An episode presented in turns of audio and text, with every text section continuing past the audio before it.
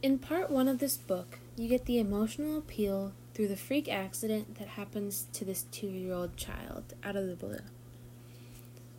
The emotion comes from the parents finding out what happened to their daughter and rushing to the hospital.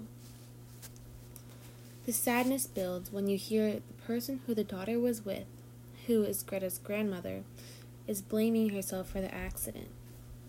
She says that she could have prevented it.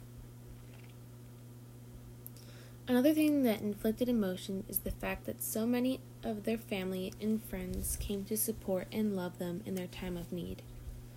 And when her parents were asked questions, a question no parent of a two year old should be asked Can your daughter be an organ donor?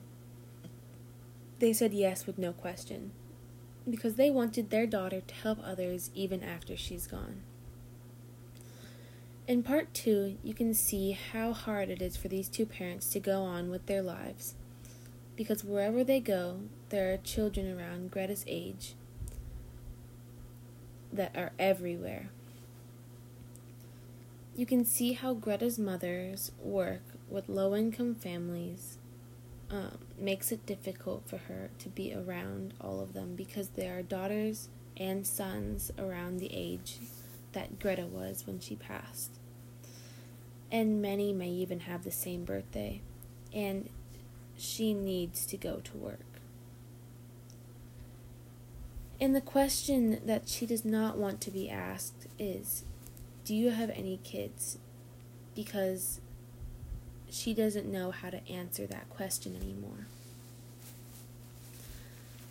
One thing that was very emotional is when Greta's dad goes on a run at the park and sees Greta behind a tree and has a moment that gives him a little closure to know that she is happy where she is now and has peace. And something else that gives Greta's dad closure is all the memories that come flooding back in that moment after the vision of Greta in the park.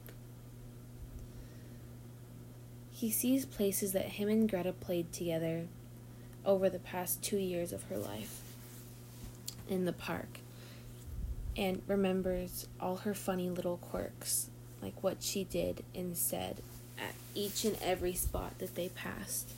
How she played in the duck pond and how she laughed at everything. All those memories filled his heart with happiness and love. And above the, a UPS confirmation number he wrote down a quote that I'll read now, which is There'll be more light upon this earth for me.